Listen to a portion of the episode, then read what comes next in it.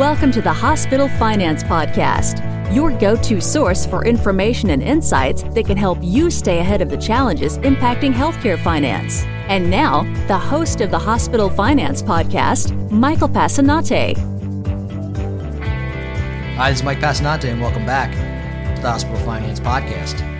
Today I'm joined by Rob Senska, General Counsel and Director with LW Consulting, a full service consulting company providing compliance strategic, and audit services to healthcare providers. Rob has nearly 20 years of legal compliance and regulatory experience in the healthcare field, focusing on both the payer and provider side. Rob has held senior level hospital legal and compliance leadership roles at both community hospitals and major national health systems. He has also worked at top New Jersey and New York law firms in their health and hospital practice groups. Rob holds a JD from Brooklyn Law School an MBA from Union University, a Bachelor of Science from Union College, and a Lean Six Sigma Black Belt certification from Villanova University. Rob, welcome to the podcast. Good morning, Mike. Thanks for having me. So, today we are going to explore whether or not your documentation can stand up to an audit. So, first, what's the purpose or role of an audit, internal or third party? I appreciate the question. And I think overall, Mike, the purpose is to provide additional information to the healthcare provider as to its documentation, billing, and coding practices, as well as any other operation, operational or risk areas. Now, stepping back from that, there's really two ways of achieving um, this information, and it's through monitoring and internal audit and external third party audit. So if we step back to, to, as to what that means, really, Mike, um, I think we can gain perspective from the Office of Inspector General or OIG guidance in this area. And one of the key or essential elements of an effective compliance program, as set forth in the OIG compliance program guidances for healthcare providers, is the quote unquote monitoring and auditing function. Now, for hospitals, the compliance program guidances of the OIG were issued initially in 1998, and then it was supplemented in 2005. But the OIG has also put out other guidances for other healthcare providers. In all of these guidances, the essential element of monitoring and auditing is essentially the same. So if we break that up a little bit, Mike, it's important to have your internal audit and monitoring function be really your day to day assessing of the effectiveness of your compliance program and reviewing constantly what your company is doing, investigating any alerts or red flags, following the quote unquote smoke to see if there are on the fly and day to day operational adjustments, changes, and improvements that your business can make.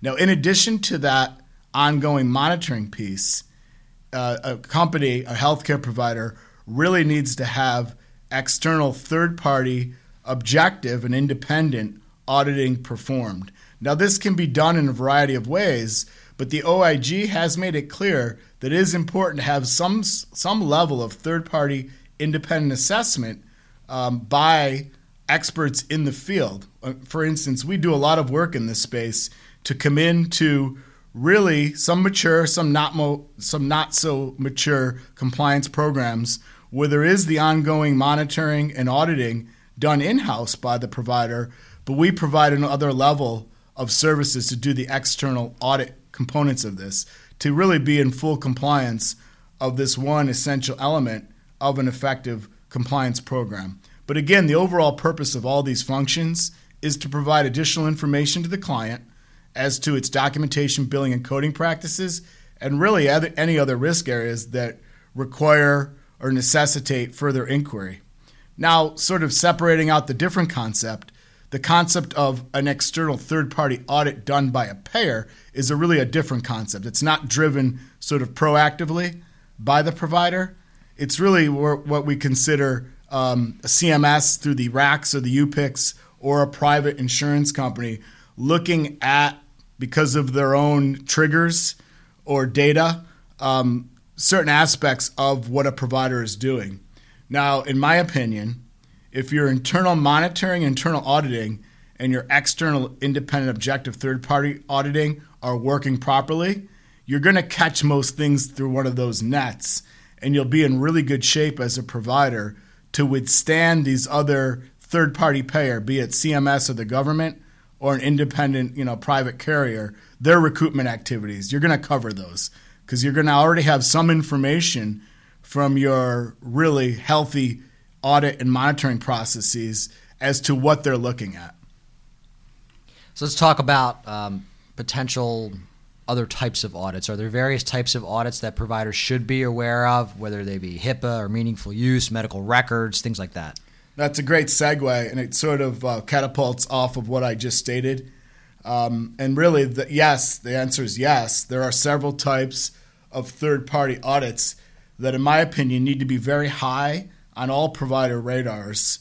So let's get into some of these. But before I do that, let me just step back and, and sort of speak generally about the types of third party audits you generally see on the provider side. Uh, number one, you generally see a post payment review or what's called a retrospective review by a payer.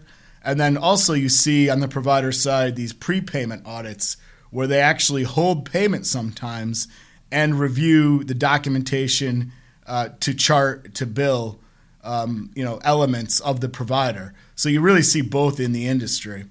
Um, now, getting a little more drilled down as to the types of audit areas that should be higher on the radar for for providers across the industry, we've seen a huge increase the last few years in what are risk adjustment or hierarchical condition coding, aka HCC audits. This is generally in the context of Medicare Advantage. This is really a hot area right now and a hot button topic. Our auditors, our lead auditors in our company at LW Consulting, are getting certified in this area because we see a growing need in this area and we really see it as a, a way of the future.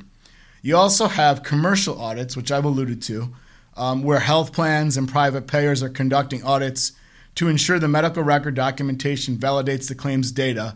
And these I call sort of the typical run of the mill recovery recoupment type audits. Another set of audits is, are the Health Effectiveness Data and Information Set, aka HEDIS reviews. HEDIS audit review are really reviewing a subsection of a health plan group with a focus on specific measures, for instance, uh, diabetes monitoring. And the information from a HEDIS audit is reported to the National Committee for Quality Assurance, or NCQA, where a quality report card by a health plan is then generated.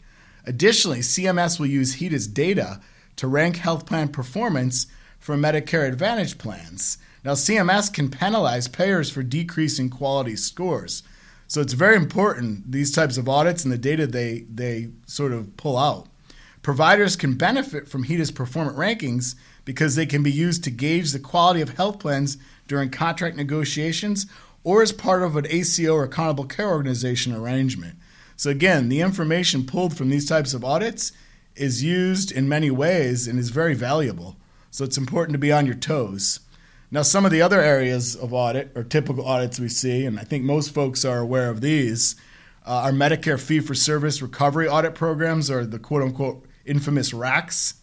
Now, the Medicare fee for service recovery audit program's mission is simply to identify and correct Medicare improper payments through efficient detection and collection of overpayments made on healthcare claims provided to Medicare beneficiaries.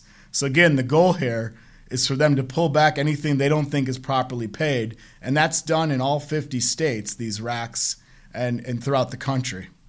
Also, another uh, government or CMS program is the UPIC, or Unified Program Integrity Contractor.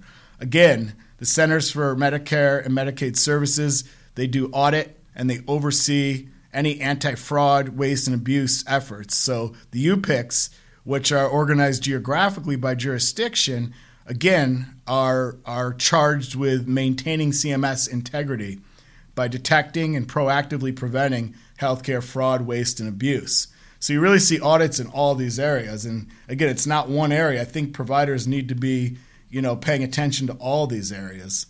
I think another thing, Mike, if I may, is just to give some of the providers that are listening in some of what we see across the nation in our client base as sort of, I'll call them hot button topics, where really across uh, government and private payers, th- these types of areas are being investigated. One area is for adding a modifier 25 to a procedure. That's where we're seeing a lot of audit activity, just as, as a flag for providers listening in. Another area is that any place where Medicare has a prolonged E&M service, the Medicare is investigating those prolonged E&M services in the higher levels. So the, any anytime you're again in, in, a, in a level four or five or have a prolonged E&M service visit, uh, Medicare is flagging those as potential outliers and looking into them through investigation and or audit. Now, also we're seeing a lot of activity in the Medicaid MCO space. Anytime there's a modifier 25 or 59 on a claim, they're auditing almost all of those in some instances. So again, things for providers to be paying attention to. And finally, we're seeing a lot of audit in the outpatient physical therapy or PT service arena. Um, these are currently being targeted as really ripe areas for audit. Um, the, the government really has good data nowadays. So all of the, the these little hot button audit areas that we're seeing across the nation, I think are coming from the government sharing information better the last five to ten years and doing some really good data mining as to where they see outliers or areas of concern, potential fraud and abuse. Rob, what are some of the things that can trigger a third party audit? Sure. Um, billing only one code across the board for each patient. It's going to send flags out to the, the regulators or the private insurers. Being an outlier, as I've suggested, as compared to your peers uh, on the bell curve. If you're compared to your peers as to what you're billing in terms of your E&M levels, or some other procedure or service and you're billing it too frequently, you're going to set yourself apart in the data analytics and it's going to set up it's going to send out a flag, a red flag for the government. Another common thing that we see in our practice is unbundling uh, and billing for services that are included already in a primary code. If you're going to be doing those types of things, you're going to set yourself up for an audit. Um, billing an insurance company more claims per day than is really feasible. I, as as as a former lawyer, defending and working with providers, I've seen cases where the provider billed 200 plus patients in a day.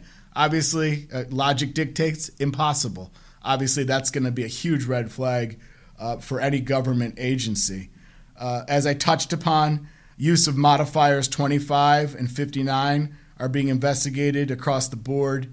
Um, also, high usage of any high level, as I mentioned, E&M codes critical care codes um, are things that right now are a hot button topic. Uh, and then in addition to all of this, Mike, you have your, your whistleblower or qui tam cases. So any internal areas that the provider is not addressing can really create additional risk and subject you to qui tam actions. Being an attorney, I know for a fact that the qui tam bar, meaning the number of attorneys practicing in this area, has risen drastically the past decade. That means the lawyers are following the money. There's huge recoupments and huge monetary incentives for qui tams and whistleblowers to come to the government or file even their own private qui tam action. What can practices do to mitigate risk in case of a third party government audit?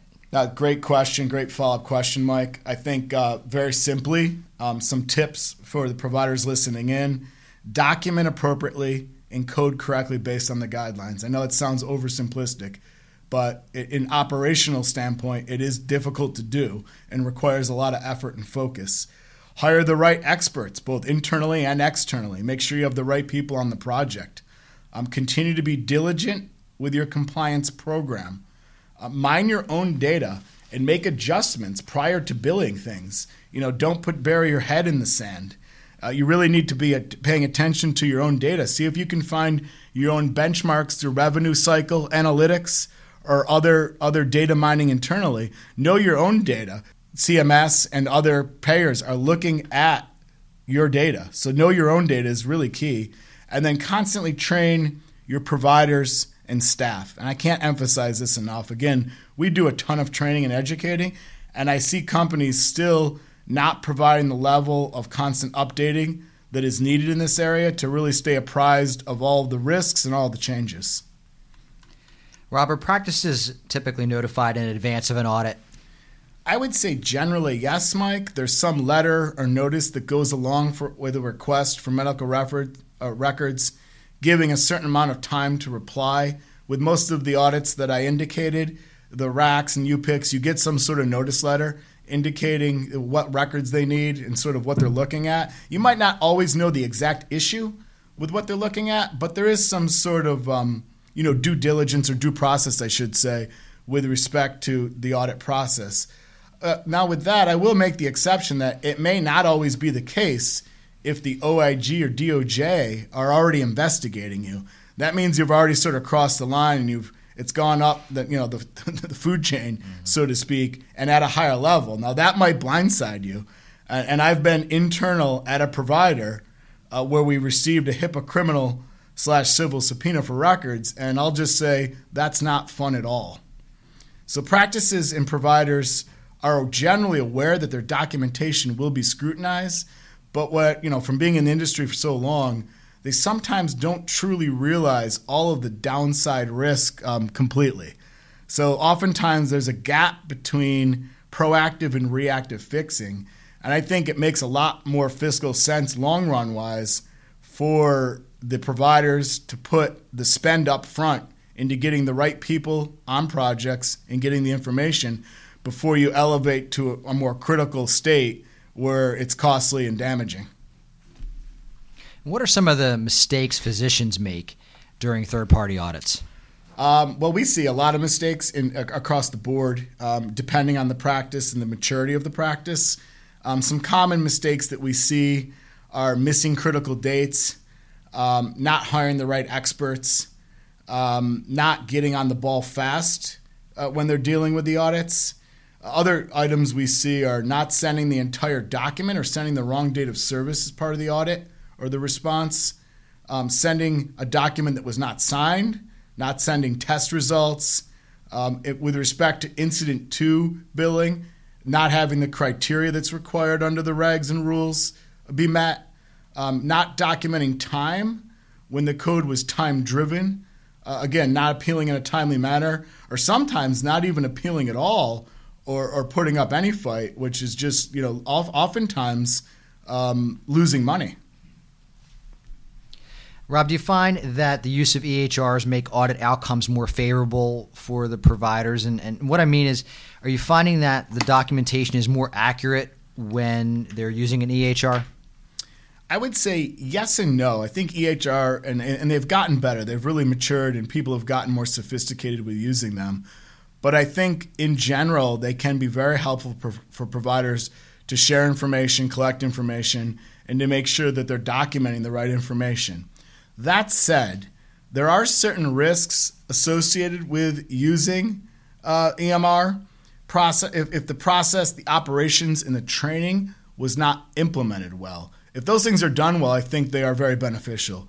But if they're not, you have a lot of additional risks because people aren't trained properly or the system isn't set up properly. Um, let me give you one example. Uh, and this has been heavily discussed in, in, in the literature and by providers is the cloning of a note.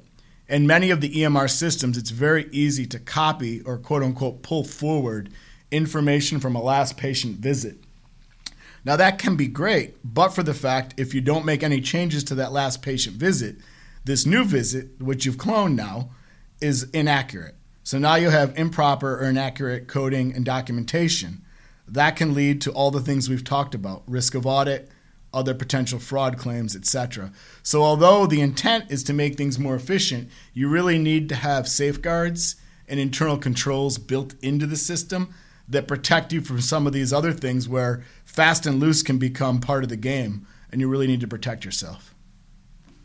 You've kind of emphasized, Rob, that education is key here. And um, in your opinion, what can practices do to ensure key staff are up to speed and in the know on new regulations, best practices, and documentation requirements? No, sure. It's an excellent question. And number one, again, I don't want to oversimplify, but have a good compliance program in place, one that's really bought in at the board level and senior leadership level, irrespective of what type of provider you are. You need to start there.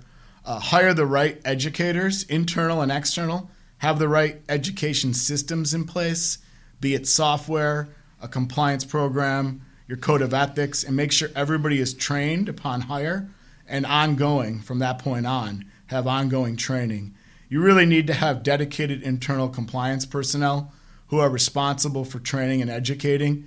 You need to have people who are overseeing and really shepherding the process here. Um, and really, you need to have a constant platform for education and tracking that. There's many, there are many software products out there.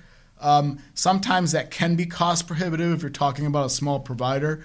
We, with some very small providers, um, that, that don't have the capital to invest, we'll design some less compliance based software or less less software based compliance programs for them and ongoing education. You can get most of the data you need and information right offline. It takes a little bit of culling and a little bit of pulling the information offline, but you know, with the right experts guiding you, that can be done as well.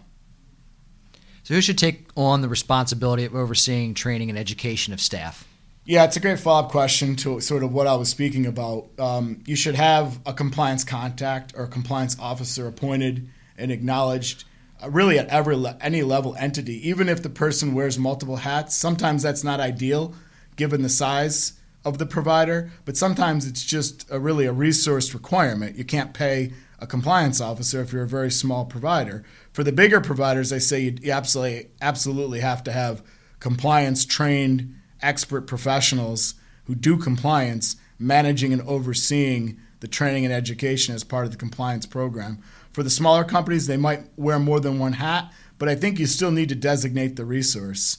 And at the end of the day, Mike, it's really the ownership, the ownership and the leadership of any provider that's responsible. So if you're not going to invest in these resources, you're going to have some of the issues or scares or risks that we've talked about. Well, thanks for coming by today and helping us uh, understand more about documentation and, and how, what we need um, to help stand up to an audit. Rob, if anyone wanted to find out more about you uh, or LW Consulting, where can they go? Sure, Mike. They, I direct them to lw-consult.com. Be happy to speak with them. Thanks again, Rob. If you have a topic that you'd like us to discuss on the Hospital Finance Podcast, or if you'd like to be a guest, drop us a line at update at Besler.com.